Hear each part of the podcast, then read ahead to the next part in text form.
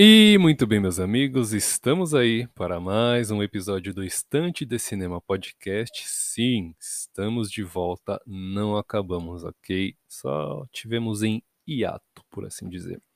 Estamos aí para mais um episódio do Estante de Cinema Podcast. Eu sou de Brito. Vamos aí para mais um episódio em formato monólogo, tá? Todo final de mês é, vou lançar um episódio. Talvez eu lance dois por mês, um a cada 15 dias mas a princípio será um episódio só, todo mês, fazendo um resumo, um apanhado dos principais ocorridos no mês, das matérias que foram publicadas no blog e assim vai, beleza? Este vai ser o novo formato do Estante de Cinema Podcast. E para quando tivermos um convidado, teremos aí um episódio do Ovelhas Elétricas, beleza? Tudo certo então?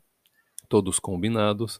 Vamos lá para o que é mais importante, né? Procura o Estante de Cinema nas redes sociais, arroba Estante de Cinema no Twitter, Instagram, Filmo e Letterboxd. Acessem o blog para matérias exclusivas no endereço estantedecinema.blogspot.com e procura o Estante de Cinema Podcast na sua rede de podcast de preferência. Pode ser no Spotify, Deezer, Google Podcast, Anchor ou na rede que for de sua escolha, porque estamos presentes em todos estes agregadores. Agora sim, vamos aí então fazer um giro uh, sobre os principais temas né, do episódio de hoje. No episódio de hoje teremos Adão Negro e a Pá de Cal no Snyder Verso. Temos aí um novo DCU vindo aí, né, um novo universo da DC nos cinemas comandado por James Gunn. Né, vamos fazer aqui um apanhado geral. Vou falar um pouquinho sobre as séries que eu assisti em 2022 e as que eu estou assistindo atualmente. Vou falar também sobre alguns projetos especiais que estão vindo por aí, por isso que eu sumi né, um pouco aqui do, principalmente do podcast. O blog até teve uma matériazinha ou outra publicada no ano passado, mas o podcast ficou meio abandonado, mas foi por uma boa causa. E vamos encerrar o episódio de hoje com uma indicação de filme cult aí para vocês poderem assistir beleza? Então roda a vinheta que o episódio vai começar.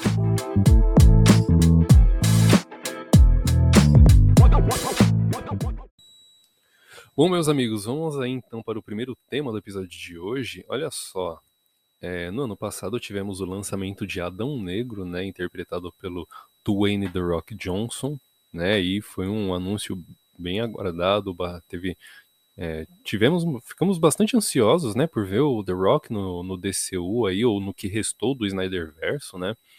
E aí a gente estava bastante ansioso para ver o cara interpretando ali um personagem e tal. É um anti-herói, um personagem que tá na moda, tudo mais. É, o trailer entregava bastante coisa legal. Tinha, a gente podia esperar da Sociedade da Justiça ali, né, que seria um grupo paralelo à Liga da Justiça e tudo mais. Porém, o filme foi um fracasso fracasso, cara. O filme foi um verdadeiro fiasco, tá? Tanto de bilheteria quanto de crítica. O público em geral gostou, né? Quem acabou indo ao cinema, o público para o qual o filme era voltado, acabou gostando, né? Não tem como não gostar, você sendo ali é, por assim dizer, inocente, né? Na, na visão de um filme, né? Com relação ao olhar ali que você vai ter a, a obra que você está assistindo. Mas quem tinha uma visão um pouco mais aprumada acabou percebendo que o filme era um, um verdadeiro, uma verdadeira decepção. Vamos falar é, português claro, né? O Adão Negro jogou a pá de cal no que restou do universo criado por Zack Snyder lá em 2013, né? Então eu acho que ainda que este filme tenha sido um tenha é, decepcionado, no final das contas ele acabou acelerando o processo que já estava para acontecer desde 2016, né? Esse universo aí criado pelo Zack Snyder, ele não foi estruturado desde o começo, né? Ele foi, ele começou a ser emendado por conveniência. É, porque se fossem parar para pensar mesmo, para planejar tudo direitinho, nada disso teria acontecido, não é verdade? E ainda mais contou com uh, o empurrão de filmes ruins como Batman vs Superman, O Esquadrão Suicida. É, teve a, o assunto pessoal com a família do Zack Snyder, que acabou fazendo ele se afastar das produções. E aí o diretor que entrou acabou mudando tudo, né? Amando do próprio estúdio.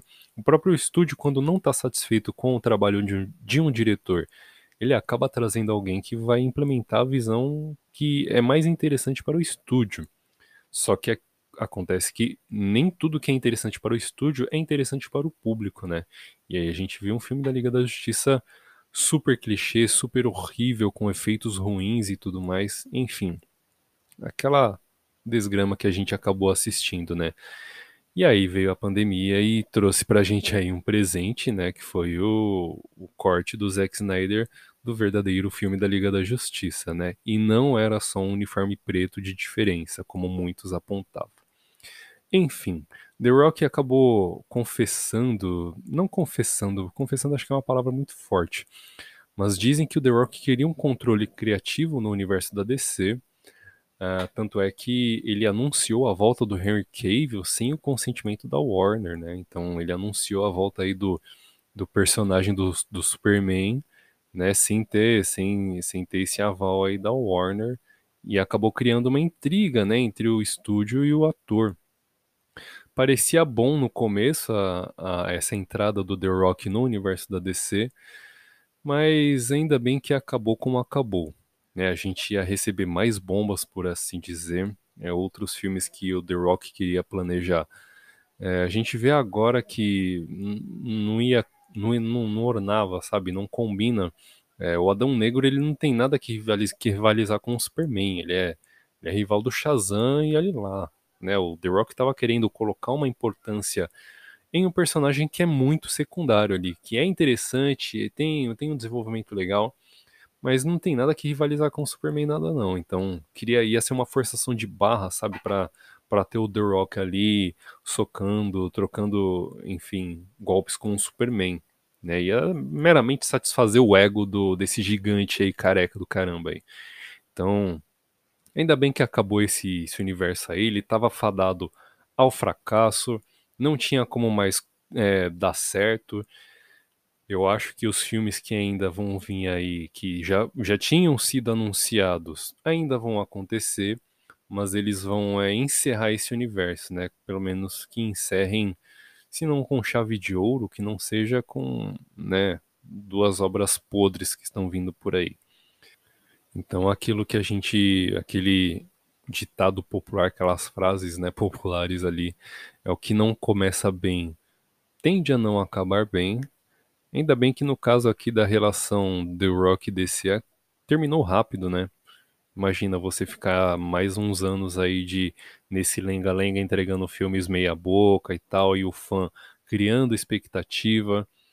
Olha, eu acho que foi bom ter acabado logo, porque daí é, o James Gunn acaba planejando aí um novo universo e este é o próximo assunto, né? O, o, um dos assuntos que eu, que eu vou trazer aqui nesse episódio vai ser justamente isso. Vamos lá?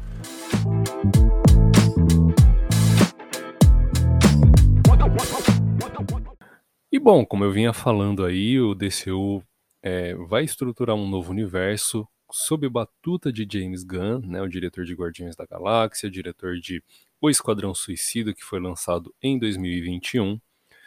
E amanhã, dia 31 de janeiro, DCU Studios fará uma entrevista coletiva com Peter Safran e James Gunn, né, esse os cérebros aí por trás deste novo universo, né? Então, tem o filme do Superman vindo aí, é um Superman mais jovem, porém não é exatamente uma história de origem. É, podemos fazer um paralelo aí com The Batman, né? Então, que é uma história de um Batman ainda jovem, porém sem ser uma história exatamente de origem. E a gente já tá cansado de ver a origem do Batman e tudo mais. O James Gunn falou que tem, um que tem planos para um DCU de verdade, né? Ele tem planos para é, é, um, um projeto mais a longo prazo, por assim dizer. E por isso mesmo que alguns atores, é, por exemplo, Dave Bautista, ele foi é, rechaçado né, para interpretar o Bane. Né? Estavam perguntando se o Dave é, daria vida né, este ao Bane neste novo universo. Só que o Bautista comentou que o James Gunn prefere um elenco mais jovem, né? Ou seja, eu acho que isso reforça né, a vontade que o James Gunn tem de é, construir um universo mais a longo prazo, né? Então, planos aí para 10, 15 anos, talvez, não é verdade? Apesar dele ter contrato só até 2026, 2026 é o deadline para ele provar que o, que o James Gunn, no caso, é, 2026 é o deadline para o James Gunn provar que ele é capaz de estruturar um novo universo, não é verdade? Ele dirigiu aí é, o Esquadrão Suicida, é, ele foi showrunner da série do Pacificador, foram duas produções bem legais, bem bacanas, mas vamos ver como é que vai ser um, um universo, né, um emaranhado ali de histórias e enredos e tudo mais. Vamos ver como é que ele se sai né, comandando um universo por inteiro. Vai ser um baita desafio e se der certo, é ponto positivo para ele e muito mais entretenimento para nós, não é verdade? Então, independentemente dessa dessa rivalidade que o pessoal fica tentando criar na internet, é importante que os dois universos tenham estrutura e funcionem, cara. É filme e série para a gente consumir, para a gente se entreter e para a gente não ficar perdendo tempo aí na internet com esse bando de debilóide. Então, quanto mais filme e série boa, melhor para a gente, na é verdade. Então, uma das coisas mais interessantes que eu, que eu fiquei sabendo a respeito do James Gunn e este novo DCU é que ele tem como inspiração a animação da Liga da Justiça. Essa animação da Liga da Justiça, ela é referência para muitas pessoas, principalmente pessoal assim mais da minha idade, é, seja um pouco mais velho, um pouco mais novo. Mas esse desenho da Liga da Justiça, ele é a principal referência para quem conhece esses personagens hoje em dia. Né? Porque na década de 60 a Liga da Justiça se chamava Super Amigos. Aí depois trocou de nome, né? Ganhou aquela cara de Sete Homens em um Destino ou Sete Samurais, né? De Akira Kurosawa. É, a Liga da Justiça ela tem que ser composta, né? Por sete sete super-heróis ali e tal. Então, é, tem isso daí, tem essas coisas, né? Ela ganhou ares mais, não mais sérios, mas ares diferentes, né? E justamente esse desenho que a gente assistiu, é, a exaustão aí na época da infância e adolescência, ele tem coisas como é, viagem para o espaço, enfrentar alienígenas, é, outras raças, criaturas estranhas, né? O James Gunn ele tem tato para isso, né? Ele não é só um cara que dirige filmes cheio de gore e violência explícita, né? Ele é um cara que tem que tem uma visão a respeito dessas coisas assim. O próprio Guardiões da Galáxia é isso daí, né? É uma mistura de vários personagens de várias raças diferentes é, e viajando pelo espaço, fazendo, enfim, várias presepadas por aí. Claro, a pegada do Guardiões da, dos Guardiões da Galáxia é completamente diferente da pegada da Liga da Justiça, né? Então, a gente vai aí, vamos aguardar essa entrevista coletiva. É, talvez eu faça até uma matéria no blog, né? E, enfim, falando sobre isso daí. E falando sobre matéria no blog, temos aí, tivemos aí duas publicações neste mês. Uh, o primeiro post é a Saga dos Mortos, né? Eu que costumo fazer algumas sagas no blog, por exemplo, Saga do 007, Saga da Marvel. Agora comecei a Saga dos Mortos, né? Falando da trilogia original de George Romero, né? O pai dos mortos, o rei dos mortos, né? Porque eu falo isso porque se a gente conhece hoje, se a gente tem no imaginário popular que um zumbi é um, é um monstro canibal ali que persegue as pessoas, que tenta né, se alimentar de carne dos seres vivos e tal, quem é o responsável por esse tipo de zumbi é o George Romero, né? Porque eu não sei se vocês já foram, enfim, é, se interessaram por ler da onde que que veio, né, as, as, a lenda dos zumbis e tal, ela que se origina ali no Haiti, é, já tiveram muitos filmes retratando os zumbis, né, na década de 30, década de 40, mas esses zumbis é, de antes dos filmes do George Romero, eles não eram exatamente uma ameaça, né? Ele eram os zumbis nesses filmes mais antigos eram mais uma consequência, era mais como uma punição, não é verdade? E aí, a partir de A Noite dos Mortos-Vivos, né, de 1968, o George Romero introduziu os zumbis como canibais, como uma ameaça aos que estão vivos, não é verdade? Então, tem essa matéria, não falando exatamente sobre esta origem dos zumbis, mas falando sobre a trilogia dos mortos, né, a primeira trilogia dos mortos, começando com A Noite dos Mortos-Vivos, de 68, partindo para o Despertar dos Mortos, né, o Dawn of the Dead, de 1978, né, dez anos depois. E sete anos depois, em 1985, teve, teve o filme Dia dos Mortos, né, Day of the Dead. Então, Essa trilogia é muito boa, muita, tem muita qualidade, é um, é um universo estruturado, conectado, tá? Então assistam com isso em mente, porque eu lembro que a primeira vez que eu assisti aos filmes do George Romero, eu achei legal, eu gostei, mas eu achei um pouco esquisito certas coisas, né? Certas situações ali. Então, é, teve algumas coisas ali que eu achei. Acabei achando meio galhofa, né? E acabei, acabei não levando muito a sério. Só que eu assisti os filmes é, de maneira individual. Depois que eu entendi que era um universo estruturado, eu os assisti como sequência, né, direta um do outro, e acabou fazendo mais sentido, beleza? Então, fica aí este alerta, né, caso você queira assistir aos filmes de, dos zumbis do George Romero, assista-os na sequência correta, né, o, o é, Noite dos Mortos Vivos, depois Despertar dos Mortos e por último o Dia dos Mortos. E aí você vai entender esta evolução e algumas dessas mudanças, né, com relação aos dois primeiros filmes, beleza? Então vamos, vamos girar o assunto aqui, é, vamos, vamos aí falar um pouquinho mais sobre o que, que eu andei assistindo né, em 2022, principalmente de série. Vamos lá?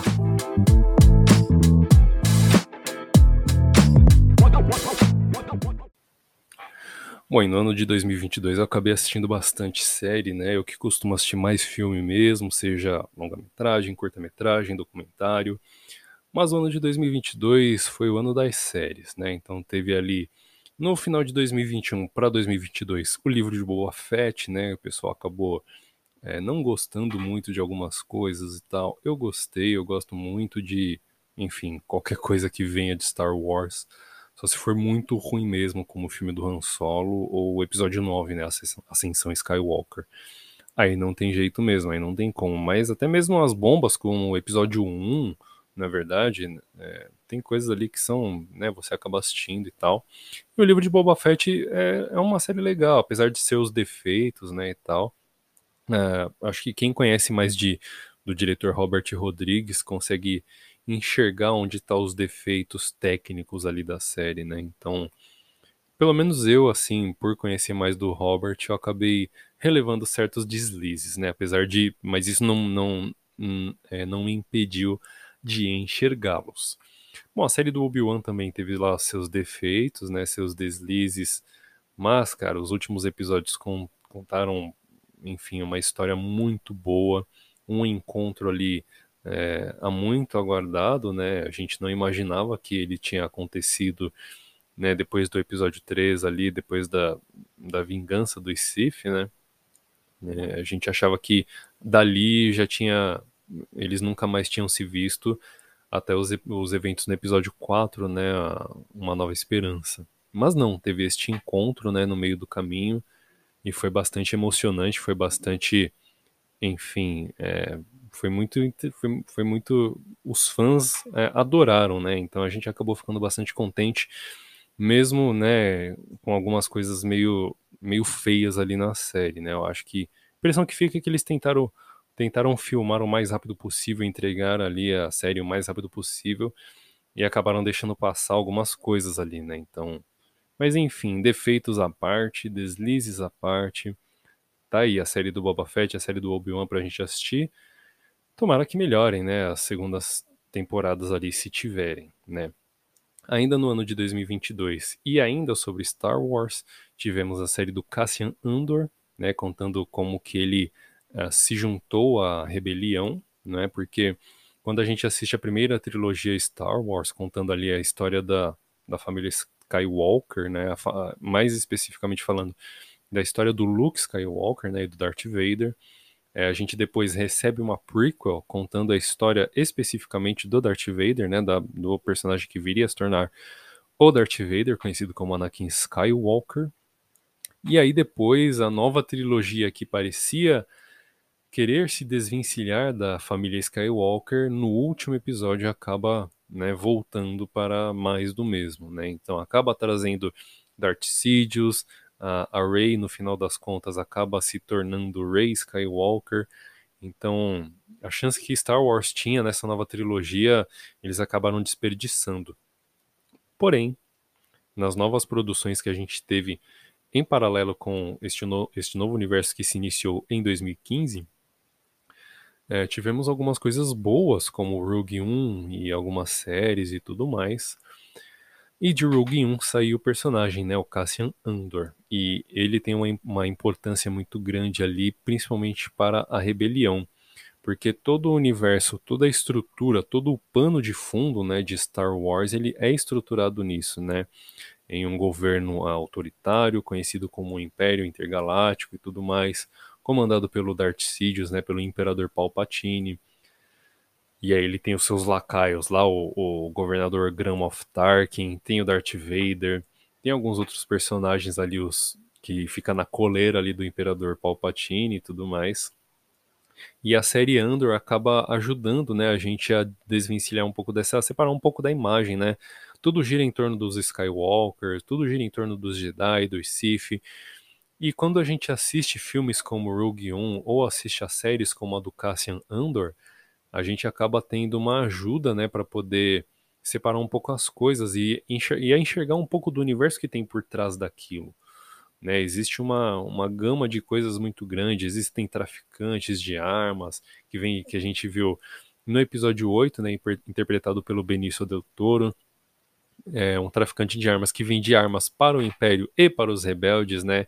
E aí você vê que não existe bonzinho nessa história, existem as narrativas, existem os lados e tudo mais. Claro que o Império, né, é, é, como é que fala? Ele é do mal propriamente dito, né? Muito em função de suas ações, né? As ações que ditam, né? Se você é bom ou se você é ruim. Enfim, e aí a série do Cassian Andor acaba ajudando a fomentar essa coisa de rebelião, né? De, enfim, de revolução, de movimento, de espionagem. É uma série muito boa, ela ajuda a contar uma história ali que fica apenas na menção, né? Os filmes, a primeira trilogia, a segunda trilogia, ou mesmo a nova, ela teve isto de espionagem, essas coisas assim de rebelião, de movimento e tal, juntar as pessoas para partir para cima do, do Império, mas ficava só na menção. E a série Andor, ela acabou humanizando e, tor e tornando real esta rebelião, né, tornando palpável essas coisas assim. Então, e aí a gente entende tanto a, a parte das pessoas comuns e aí e automaticamente acaba engrandecendo a imagem né, dos, dos verdadeiros, dos grandes heróis ali, Luke Skywalker, Han Solo. Acaba não só é, contando uma história de uma maneira, de um por um outro ponto de vista, e acaba aumentando ainda mais os feitos desses personagens. Então, é uma série que é must watch, é obrigatório para você assistir, beleza? Agora, a parte saindo um pouco de Star Wars, indo para para Game of Thrones, tivemos ali a Casa do Dragão e, enfim, um baita começo, um, uma baita adaptação. Tivemos até episódios uh, escritos por inteligência artificial, né? Então, acho que quem está angariando ser roteirista continua, mas tenta dar também atenção para inteligências artificiais e referências, né? Vai ter que continuar assistindo muito filme, muita série, porque aí ao invés de você escrever pensando nessas séries, você vai dar como referência nessas séries esses filmes e a inteligência artificial vai lá e vai criar o teu roteiro sozinho. Bom, e para este ano, é, apesar de ser do ano passado, eu comecei a assistir este ano a série da Vandinha Adams, né? É, me surpreendeu bastante, porque eu sou muito fã de Família Adams, né? Das criações, das criaturas de Charles Adams. Demorei um pouco para assistir porque realmente estava com um tempo apertado. Consegui assistir apenas agora em 2023 e me surpreendeu bastante, né? A série, é, a combinação ali é, Tim Burton e Família Adams foi uma se mostrou uma combinação mais que certeira, né? Então, é uma série mais curta, com, enfim, episódios ali na casa dos 40 minutos e tudo mais. Gostei muito, me entreteve bastante, né? E só posso falar coisas boas para vocês a respeito da Vandinha Adams. Talvez eu escreva até uma matéria lá no blog para poder falar um pouco mais sobre o Charles e sobre a família propriamente dito. É, estou acompanhando The Last of Us, né? E assisti ao terceiro episódio hoje e tudo mais. Estou gostando bastante, apesar de não ter não conhecer o jogo, né? Conheço apenas de nome e alguns gameplays que tem aí na internet, mas eu não joguei ele propriamente dito. Então, eu estou descobrindo a história do zero, né? Então, talvez quando eu for jogar, talvez é, talvez eu acaba, acabe é, entendendo um pouco mais até da grandeza da série. Mas nada, mesmo não conhecendo o jogo, não é impeditivo de reconhecer o feito que esta série está trazendo pra gente. Né, o principal legado que The Last of Us vai deixar pra gente é que uma adaptação de videogame pode funcionar mesmo que for de maneira fiel, né? Mesmo que seja de maneira fidedigna. Então a gente viu aí inúmeras tentativas de adaptação e tudo mais que fracassaram, né? A gente e muito em função de tipo uh, os diretores e os roteiristas quererem trazer uma algo diferente, porque o meu medo de trazer o mais do mesmo, né? Talvez é, insistisse ali para que eles mudassem certas coisas. Ou então como fosse como é, como acontece no caso da Capcom, que a gente acaba culpando né, os diretores e o elenco ali dos filmes de Resident Evil, mas a gente tem que falar a verdade aqui. Então, a culpa da gente não ter, a responsabilidade de, de não termos um Resident Evil adaptado fielmente para os cinemas ou para uma série de TV é da Capcom. É, este pedido partiu da Capcom, da desenvolvedora do jogo. Ela pediu para que os, os filmes e a série não tivesse muita relação com os jogos, né? Que fosse realmente diferente do que a gente viu ali na primeira ou na segunda trilogia. Na verdade, então a gente acabava culpando ali, né? O Paul Anderson, enfim, o elenco ali que o pessoal acabou pegando no pé bastante ali do pessoal que, enfim, pode ter acabado ficando traumatizado e tal com as críticas na internet. Mas a culpa não é deles, a culpa não é do elenco, a culpa não é do diretor, a culpa não é do produtor, a culpa não é dos roteiristas, e sim a responsabilidade é da Capcom, né? O próprio George Romero escreveu um roteiro baseado no, no primeiro jogo, né, ambientado na mansão e tudo mais. Porém, a Capcom vetou este roteiro. E aí ele está aberto para o público né, na internet. Se você quiser fazer a leitura deste roteiro e entender a história, mesmo este roteiro do George Romero, ele era quase que completamente diferente do jogo. Mesmo ele tendo a mansão, mesmo ele tendo os Dobermans, mesmo ele tendo, enfim, até os Hunters, né? Ele faz uma mudança nos Hunters e tudo mais. Enfim, eu acho que eu já gravei um episódio sobre isso. Se ainda não, eu vou gravar, falar dessas diferenças aí da, do, do roteiro do George Romero e tudo mais. Enfim, a responsabilidade, a culpa não foi dele, né? Foi a Capcom que pediu para que fosse diferente mesmo. E aí ele acabou abrindo mão do projeto e aí veio o Paul Anderson, Mila Jovovich. E bom, o resto é história.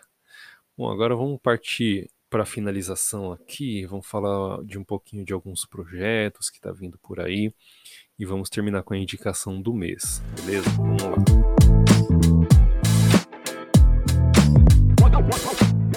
Vou explicar para vocês, tintim por tintim, por que, que o Estante de Cinema Podcast ficou abandonado este tempo todo e tudo mais. Bom, vamos lá. Tem um projeto meu rolando por aí, é, foi aprovado né, no edital de fomento cultural tudo mais. Vou detalhar para vocês com mais calma no, a partir do próximo episódio, ou de repente eu gravo é, episódios especiais para falar sobre isso daí. Mas enfim, é um filme que está vindo aí, que eu tô, que eu tô ajudando é, a desenvolver, tá? E esse tempo que eu fiquei parado, assim, sem gravar, sem escrevendo pouco no blog, é porque esse tipo de projeto toma muito do nosso tempo e toma muito da nossa atenção também, tá? Principalmente quem está mais é, liderando né, o projeto, por assim dizer, né? Porque tem as pessoas que fazem algo em específico e acabou a parte delas, e aí fica tudo certo. Agora, quem está supervisionando o projeto no geral é, acaba, enfim, é, per perdendo bastante tempo nisso daí, né? Então, foi bastante difícil, foi bastante complicado, foi bastante chato, tá sendo bastante burocrático, assim, tem muita, principalmente na parte de inscrição ali, é, de homologação e tal, tem muita papelada para você preencher, e aí tem coisa que falta e você não sabe, aí tem que preencher de novo, enfim, toma bastante do nosso tempo realmente. É bastante degradante, mas, meu, no final das contas, é, você ter noção de que você está participando de um projeto, assim, mesmo que seja um curta e tudo mais, é muito legal de saber, é muito satisfatório, né? Então, enfim. E paralelo a isso, né, não só o projeto que foi contratado, né, por este pelo edital, mas sim uma oficina de cinema que eu vou lançar aqui no Instagram, tá? Não é curso, não é aula, é só, enfim, só vou compartilhar algumas ideias que eu tenho a respeito de cinema. Uh, vou planejar ali para vocês receberem um material, né, uns PDFs com os livros e tal para vocês é, lerem mais a respeito das teorias de cinema. Então, quem quer começar a entender o cinema, acompanhe aí a, a oficina que eu vou planejar para vocês e tal. Vocês vão gostar bastante, beleza? Bom, então, e fora, fora que também eu voltei a estudar, estou estudando produção de áudio e vídeo na ETEC. Então, é, eu perco praticamente uma boa parte do dia aí porque é bastante longe. Então, também é um dos que uma das coisas que contribuiu para que eu sumisse, né, daqui do podcast. Mas enfim, acho que planejando episódios mensais ou mesmo quinzenais, vamos ver como é que vai ser, mas pelo menos episódios mensais ali vai ser fácil de, enfim, vai ser fácil de desenvolver para vocês, beleza? Então é isso que eu queria trazer para vocês. Estou uh, planejando algumas lives, alguns episódios especiais com as pessoas que estão ajudando a desenvolver o filme, né? Então, é, aguarda aí que daqui a pouco a gente vai ter novidade, beleza? Então, a gente já está encerrando aqui. Vamos já fazer a indicação do mês. Uh, é um filme aqui italiano, um documentário italiano chamado Sacco e Vanzetti, né? É, é, um filme que conta a história de dois imigrantes italianos, Nicola Sacco e Bartolomeu Vanzetti, que foram acusados e condenados à morte né, injustamente por, enfim, terem sido uh, apontados como responsáveis por um assassinato, né? Então, o filme pelo menos dá a entender que eles uh, são inocentes, né? Então, o filme pode ter ali algum alguma alguma aproximação, algum viés e tudo mais, mas não deixa de ser um baita filme, não deixa de ser uma baita história. Eu falo que é um documentário, mas ele é um docudrama, né? Ele é um filme, ele é um documentário com cara de filme. Ele não é exatamente um documentário, mas não é exatamente um filme, sabe? O documentário ele tem uh, relatos ali, tipo, como se fosse um formato de entrevista e tal. E o, este, e, e o Sacco Vanzetti é um, é, parece um filme mesmo, propriamente dito, né? Um longa-metragem, um romance, uma, uma aventura ali, uh, mas ele é um, bom, chamam ele de docudrama, né? Então ele tem uma trilha sonora é, por Juan Baez, né? E Ennio Morricone, é muito famosa essa trilha sonora, tá? Então se você pesquisar aí na internet, você acha facilmente. Uh, talvez se você estiver ouvindo esse episódio e se interessar por isso, me pede o link pelo inbox que eu acabo mandando, beleza? Talvez eu não possa publicar no feed ou nos stories. Não sei como é que vai ser. Talvez eu deixe nos stories para vocês. Mas uh, tem, tem fácil na internet para se você for pesquisar para assistir. Vale muito a pena assistir. É uma história muito cativante, uma história muito interessante. Tá? Então, enfim, você que está a fim de assistir um filminho cult ali, uma coisa um pouco mais diferentona e tudo mais, eu deixo, esse, deixo essa indicação para vocês aí, beleza?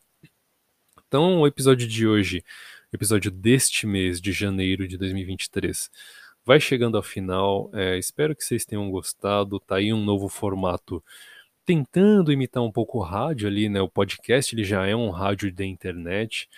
Uh, talvez eu vá tentar fazer um, mais episódios neste formato aqui para o Estante de Cinema Podcast.